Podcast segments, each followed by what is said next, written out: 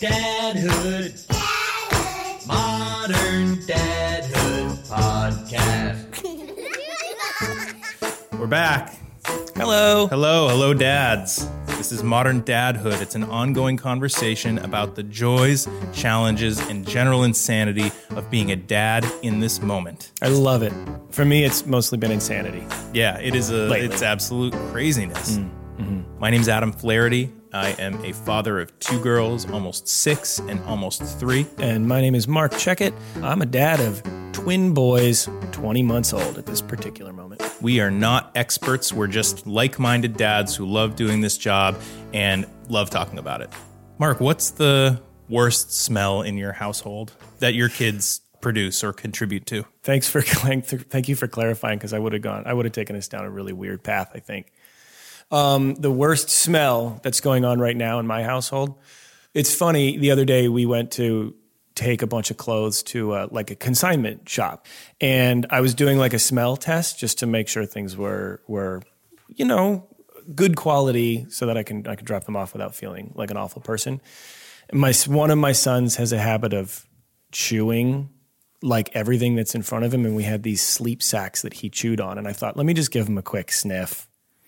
It was I mean I'm going to say it smelled like old cheese but that that does not that doesn't do enough to explain just how awful this smell was. We've learned that your boys do like they they gravitate towards cheesy food products. Yeah. Does the sal- old saliva having a cheese smell is that a reflection of them eating a lot of cheese? I mean, I think it could be cheese. It could be it could be milk or like uh, also yogurt based. Kind of could be coming from something like that. But uh, but yeah, I mean, che- it, that's where my mind went as I recoiled in horror after having given these a quick. I mean, here's how bad it was. I knew I didn't even need to ask my wife if these were worthwhile to drop off. I put them directly into the garbage can. Nobody else would want those. No, they were not gonna. They were not gonna help anyone's lives. It's funny because saliva is the type of thing that you know in the moment, yeah, it's it's gross, but it also feels pretty harmless. Mm. But it's one of those things that doesn't age well. No, it, no, it definitely it definitely does not age well. The worst smell in my house is by far the diaper pail. Do you guys have one of these diaper genies? Yeah, we did. We did. an amazing contraption. I'm so grateful for it. We got it as a gift before our first daughter was born. We've loaded it up with hundreds and hundreds of disgusting poopy diapers, mm-hmm. and it's done a great job of containing the smell. The problem is when you go to take out the bag, you need to hold your breath because it is so overwhelmingly disgusting. I think I would pass out if I didn't hold my breath. So you have to mm-hmm. you have to think how long is it going to take me to open up the thing? Oh, yeah. To use the razor tool inside to tie off the bag and to get that thing closed before I breathe again. And you really probably should give yourself an extra 10 seconds after that. Yeah. Because it will linger. Yeah. The funny thing is, if you look inside the diaper pail, it looks very clean, but the It's like where is the smell? I think it seeps into the pores of the plastic on the inside of the pail. They got to work on. They got to work on that. I, I know exactly what you mean. Do you ever try the method where uh, you? This is after the razor thing, right? Yeah. And you now have the bag in your hand. Do you? Do you just spin as fast as you can to kind of close up the top of that bag? Do you ever try that? I've never done that, but it's definitely going to be a technique that I try moving I, forward. I, I think what happens is you. I, I like to spin and then push my my hand that's holding the spinning bag out, while I turn the other way and take a nice little extra breath. Why do we do this stuff though? Why why are we willing to put ourselves through these disgusting unpleasantries? Uh, could it just be that we're sleep deprived? We really we have no choice, right? The stuff has to get done. But truthfully, as unpleasant as these smells are, I, I I love my kids and I'll do anything for my kids. And that sort of segues into today's theme, which is emotional vulnerability. Emotional vulnerability. Hey, Beth, we're just having ourselves a little cry. Strong men also cry. Strong men also cry. I sometimes cry a lot.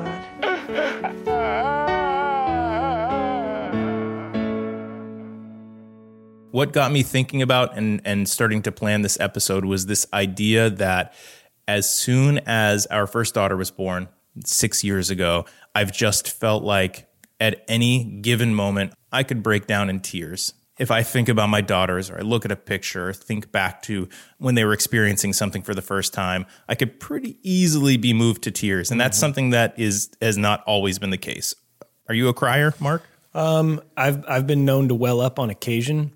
I don't think I experience emotions that way quite like you do. I mean, there are definitely things where uh, you know I've been uh, something happened and I'm all of a sudden crying and I'm like, why am I? Why am I?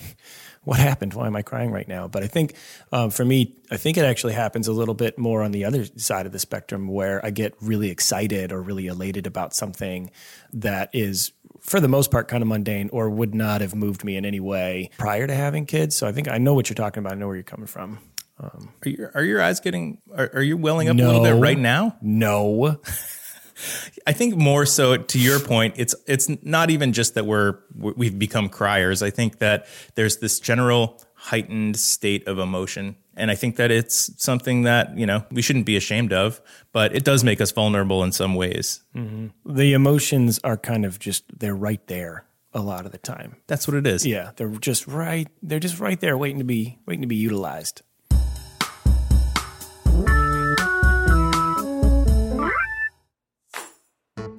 So one evening recently, I drove to a brand new restaurant called The Garrison to meet with my old friend Christian Hayes, who is an entrepreneur, a restaurateur, a musician.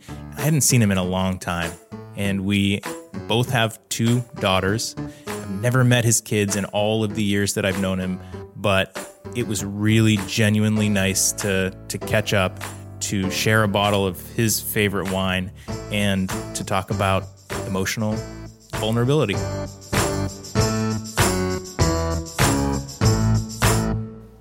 Christian, Adam. how goes it, man? Well, it's been. When was the last time we saw each other? I can't even think of it. It was definitely over 10 years, yeah? Yeah, it's been a long time, Yeah. but I still feel like we're close because I follow you on social media. I love it, man. People want to hate on that shit, but it keeps me connected, man, with people that I really care about, you know, like you and I in our bands and stuff. We cut our teeth. It was like really formative years, you know, Yeah. when we were playing music. And mm-hmm. you know what's really strange to me is when on social media, I love it. I love connecting with people. I love like capturing moments with my kids and sharing it with people that I know and friends and but ever since we had Fiona for the last eight years, so many people have been like, I I love how much you love being a dad, or I love how much you love your kids. I love how much you do, and I'm like, like that's what you're supposed Everybody to is do, supposed man. to do that. I mean, I, lo- I I love that people see that, and hopefully that resonates with them, or they can.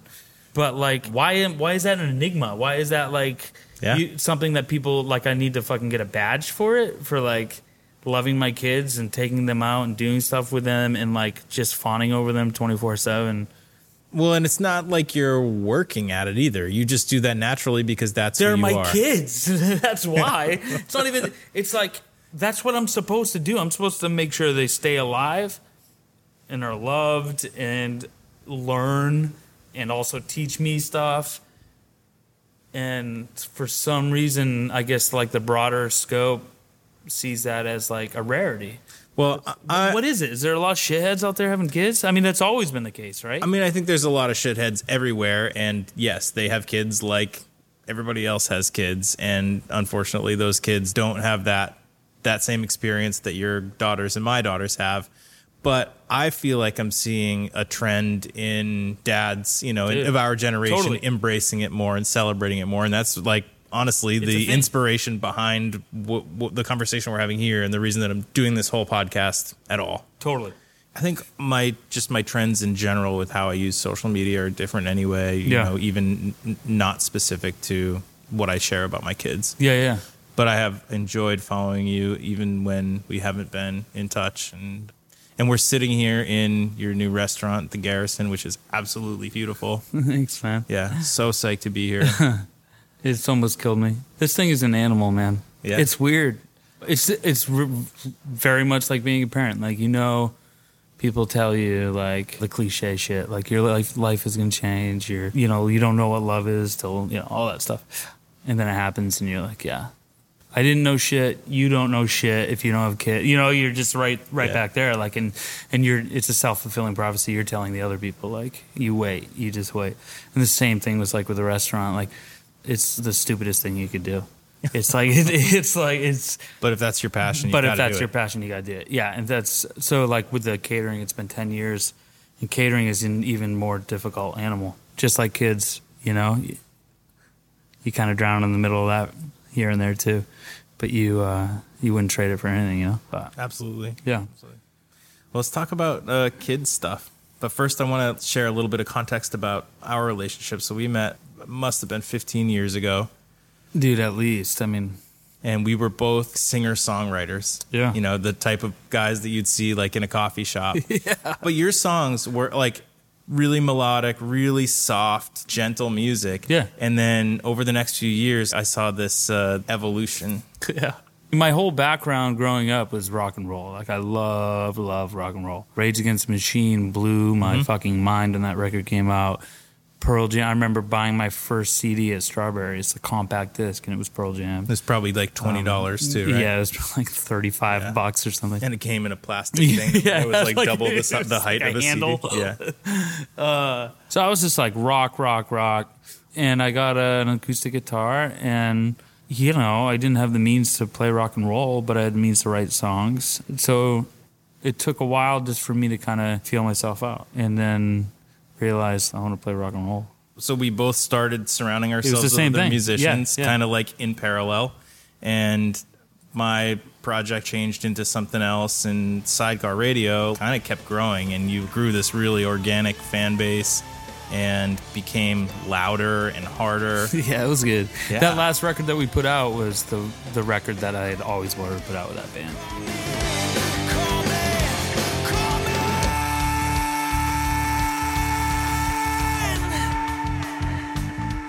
And then we started just yeah, we started to get shows, big rooms, filled out the sound. We played some huge shows. We opened for you know Bush and Seether and a few other bands that summer. It was a dream come true, and it was amazing, and it was my identity for a long time. And then, I mean, obviously, like having Fiona, boom. Every time I wasn't home, I wanted to be home. You know, you're chasing something that it's tangible at a certain point. You can see it and you can feel it, and you're playing in front of 3,000 people or whatever, but you're walking away with no money. There's an energy and a fuel and so much validity that comes from an experience like that. People don't realize how, how hard that is being in a band, especially when you gain some traction, because it's it is legitimately a business, and you have to treat it like that. When really all you want to do is like play music with your buddies and have and have that energy that you were talking about from the audience. But like, meanwhile, you're thinking about like, well, I can't book here because it's in the same market as this, and we're playing next weekend, and we got to think about brutal. our draw, and like, what's the cover here, and like, And we we're making nothing. guest li- exactly, and you're making You- no money. You got to price match the major label, right. and so um, it was time. I was like, I got to close this chapter. Um, anyway Yeah. we've digressed but what i was trying to get at was like that I, I saw this evolution of christian who i met when we were like both singer songwriters to christian who's the front person of this heavy rock act and the way that i knew that you were the same person was that you've always used the word family in everything that you do so if you're anything like me i think you are totally. The moment that Sarah and I had our first daughter, almost six years ago, I boarded this emotional roller coaster. And the theme of this episode is emotional vulnerability. Yeah, man. And I'm sort of on the verge of melting down, crying. Oh, yeah. Any given moment. Oh yeah, You gotta you just gotta show me a picture of my daughter and like say oh, something yeah. about her and like it could be waterworks. totally, man. There were two distinct experiences that I remember where I just couldn't really control it. Yeah. And one was Fiona was she probably hadn't even turned three, right? And so she's a person, you know, but uh-huh. she's she can't. I mean, socially, she doesn't know how to assimilate. She doesn't know. And we were at this restaurant that had a kids play area, and you know, and I just remember like all these kids like running around her, and you know, and there was this being that for the last like two years like, I've just held, you know what I mean? just fawned over 24 7. I'm so in love with this little girl, you know? And she knows me and she knows mom. And that's that's sort of it. That's her world, you know? And then I saw her standing in the middle of this like playhouse and kids are just running around. She's trying, she wants to like be a part of it. Kids are not paying attention to her, which broke my fucking heart, you know? And at the time, I was touched by it. But later that night, I bawled like a baby. Yeah. Like bawled Yeah. in bed, like just sobbed. Just picturing that Sobbed. image just of picturing her that image of her sort of lost. trying to like make sense of the world around her. Sort of lost. And I like sort of like transpose that to like, that's going to be, scale it up in 15 years when she's getting off a plane somewhere or she's like, and she doesn't have me. Yeah, Man, that's right. That's tough. why I was sobbing. Right. Yeah, yeah.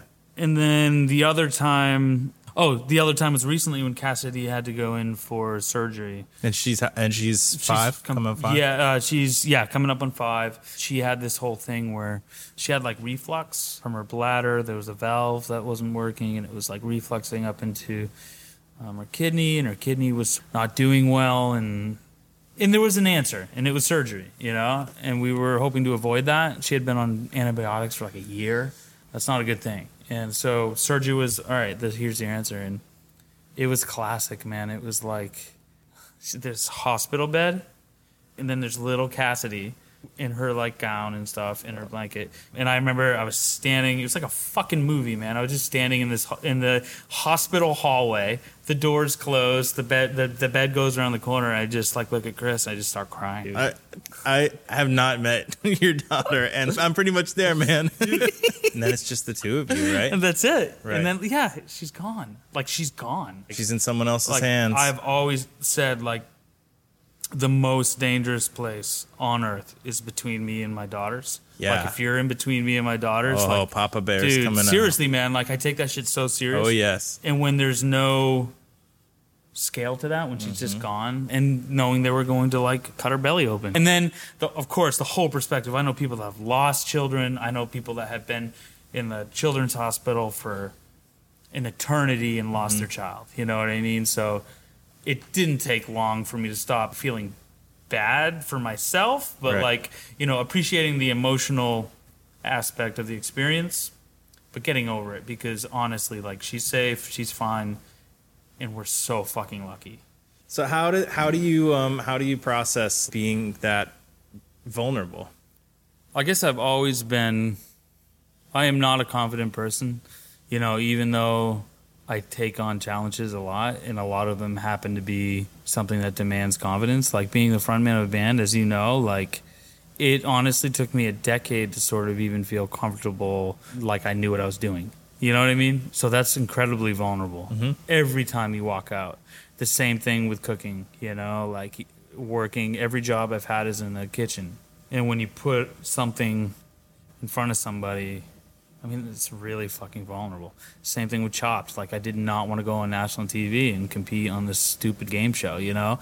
That was one of the most vulnerable things to it. I guess I'm like a sucker for being, for taking on a challenge that, like, makes me really, really vulnerable. And all those things, I think, sort of maybe prepared me a little bit because I am an emotional person, you know? It's interesting that there are so many parallels there and that there is this common theme of vulnerability and that you've been able to like recognize that and take that and then use it to your use it to your advantage. Yeah, dude, it's like it's a dichotomy. It's so strange. I mean, I'm super, super vulnerable.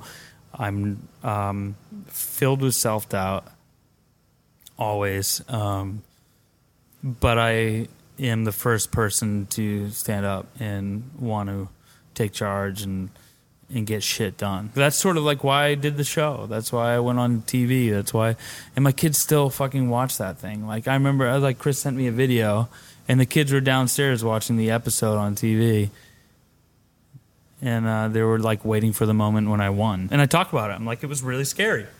Fiona told me right before I left because I had to fly down to New York. She said, "Are you nervous?" And I said, "Yeah, I'm really nervous." Yeah. she goes, "Why are you nervous?" And I go, "Well, I mean, what's going to happen if I lose? You know, like." And she said, "Absolutely nothing." This You're kid was like you know what? six at the time or whatever. You know, You're still her dad. yeah. You're, she was like, you're she still goes, successful nothing. to her. Yeah. She goes, nothing. You'll come home. And she's totally right. I was like, holy the wisdom, man. You know, I was like, that's like, exactly what I would who say. cares? Yeah. Yeah. And then that vulnerability Mm-hmm. allows them to teach you so much. Isn't it funny to think that one or two tiny people can take that vulnerability to an extreme to the point where like we could sit here and probably get each other crying just talking about our kids. Yeah, dude. I mean, it cha- it changes you, and it's hard to really say how because because it's this weird sort of combination of nostalgic. You're watching them discover so many things, whether it's like Christmas lights, bike, toys, a rainy school day, all those types of things. Like you remember all those things, whether you did before or not. Like they come back, and you Sure. and you're watching them, and you're sort of reversing. You're like you're going back back to where they are. Mm-hmm. And th- there's, so there's this like nostalgic, feel, emotional feeling too that gets you so invested in their experiences. Like Christmas, man. Mm-hmm. You know, When I when I was growing up and you know my mother would say or like relatives would say like Christmas is all about the kids. When I was a kid I was like no way. When I'm an adult, still gonna be psyched about getting presents and stuff. And, and then you get to a point you have kids and you're like, yeah, I Yeah. want to like hang out with my family and celebrate those pieces of Christmas. But really, like, I just want to see the look on my kid's face. Yeah, to to a whole generation of human beings that are gonna circle Fiona. I am nobody but Fiona's dad. That's it. That's all I am. Correct. Yeah. You know what I mean? Yeah. Like a whole generation of humans. I'm just Fiona's dad. And and to Fiona, when they're looking at my hands, like what they're seeing is I remember looking at my dad's hands. They seemed just so massive and they were like hard. You know, there's calluses. I got burns. And you're like just constantly emotionally drawn back to all those memories that you have. You know what I mean? Same thing happens to me with a certain smell, and it just brings me right back to a certain point. It's weird to think that our daughters are just being introduced to those things right now. Yeah. Not those specific things that we have, but like their own version. Yeah, they're of those things forming now. That when they are 35 years old or 40 years old, it's going to zap them back to where they are right Yeah. now. Is it like going to be my deodorant? yeah. Yeah. What's happening right now? And I'm like, what are they going to remember? Christian Hayes, thank you so much. It's it's been so much fun to catch up with you, both on and off mic. I'm so proud of what you've done, and I hope that you are proud of it too. Dude, I am, and I'm the feeling's mutual, dude. Like you were, you were actually one of the first people that I knew that, like, kind of like. I remember when you went out and started doing your own thing. I was like, holy shit, man, he's doing it. Um, faking it, faking yeah, well, it till you fake make, till it. dude. Honestly, and um, yeah, I'm stoked. I'm glad you're here. Thanks for doing modern dadhood. Yeah, thanks for having me, man.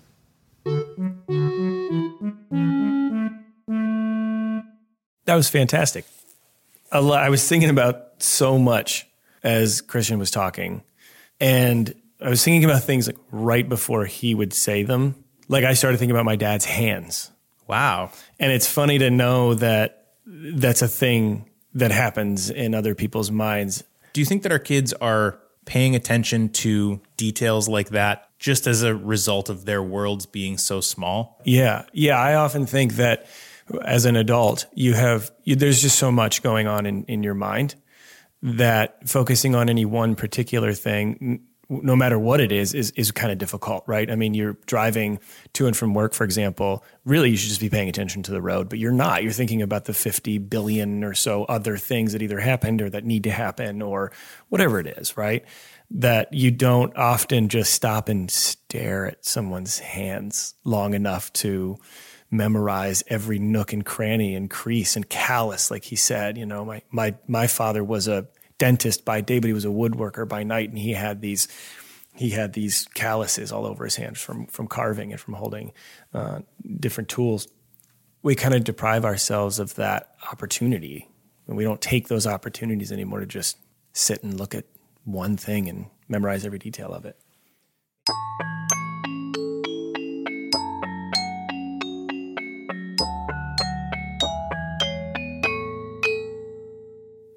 I want to do a segment. The segment was your idea. I'm pretending like it was my idea. This segment is your idea. Pretend away, man. It's called maybe you can do the Do a live intro, like just do it live right now. I want you to be the Carl Kasell or uh, who is it now? Bill Kurtis. Bill Kurtis. Be the Bill Kurtis to my Peter Sagal. We're moving into a segment that we'd like to call. Did I just say that out loud? Obviously, we find ourselves saying really weird things that, if you don't have kids, you really have, uh, you know, you have no business saying. And I want to share one, and I know you've got one too. I was with my daughter, who is two and a half years old, and as much as we try to feed them well balanced meals, you know, they just snack and they are very picky about their food. But we try to introduce salad now and then. And one of the things that we found that they will actually, you know, sort of pick at is uh, Caesar salad. I'm not making Caesar salad myself. These are like the bagged salads. But my feeling is if I can get them to eat a little bit of lettuce, then like Big then that's a win, win for win, me. Yeah. yeah. But these uh, bags of salad come with uh, you know a pack of croutons, and my girls love the croutons. Mm-hmm. Who doesn't love a good crouton? I will say that those croutons are particularly bad croutons. Oh. they're small. They're not good croutons, but my girls love them. They love them, and they call them crunchies. And because they're so imaginative and sort of always in this state of imagination and play, uh, my two and a half year old daughter decided that her crunchy um, was, you know, some kind of character. And so she said, pretend my crunchy has a mouth. Yeah, pretend my crunchy has a mouth. So then I have to repeat back, oh, it, it appears that your crunchy has a mouth and it's speaking and it's interacting with me. And that is my, did I just say that out loud? Your crunchy has a mouth. What did your crunchy say? I don't remember. I'm the worst crunchy you'll ever have. I'm inferior. Um, I have one. I have one. And I, I wrote this one down, so I'm just going to read it. I'm just going to come straight out cold with it. I said, and I said it in a very calm, I was down on my son's level. I was arm around him and I was looking right at him because I really wanted him to register this. And I said, remember, we don't throw the school bus at the doggy. Amazing. And I meant I meant it. Of course I you did. One hundred percent. And I repeated it a lot that day because it was a real problem. we have a small school bus, so larger than a Matchbox car, smaller than your average uh, RC car, and it's metal and it's perfect. It's perfectly tiny toddler hand size to just get your hand around it and really like ball up around it and, and give it a good like zing. I imagine that it's infinitely more fun to throw it than to roll it on, Yeah. across the floor, Yeah. especially when you've got a target like the dog. Yeah, yeah. A target, a, a fun looking target, a target that responds immediately when something like this is happening to you. With you. anger or with love or It's sort of, I I don't know, what do you call the, it's sort of like a, can you get me the fuck out of here, please? Uh, why are you, what, what did I hours a day. do to deserve this abuse? Why the school bus? Anything but the school bus. Why couldn't it have been the teddy bear? Remember, we don't throw the school bus at the doggy.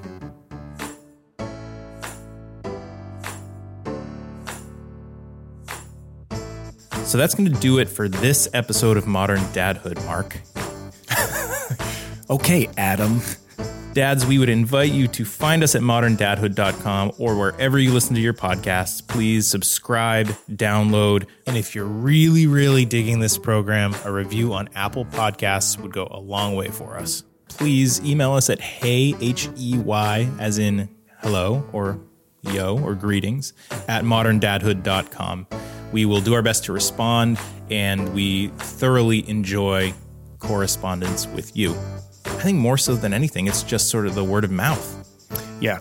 Yeah, talk to your friends about it. Talk to your dad friends. You know, there's some moms listening to this. Hi, moms. I hope that they're thinking, I wish my husband was more like those guys. They're so Oh, great. Absolutely. Absolutely. Get them on. Get it. You know what? Hey, this is a special message to you moms out there. The next time your husband's in the shower, just cue up a modern dadhood and just set it right there next to his toothbrush for when he gets out brush those those dirty coffee teeth. he's gonna he's gonna immediately get into it. He's gonna appreciate it in the long run. It's it's like not so subliminal messaging, but hopefully it's programming that he'll actually really enjoy. Thank you to Caspar Babypants and to Spencer Albee for the awesome music in our program. Thank you to you, Mark, for the graphic work. You're a- an amazing designer. I love our artwork. You're welcome. And thank you for listening and being part of this. Adios. Oh, shit. He did it again. Goodbye.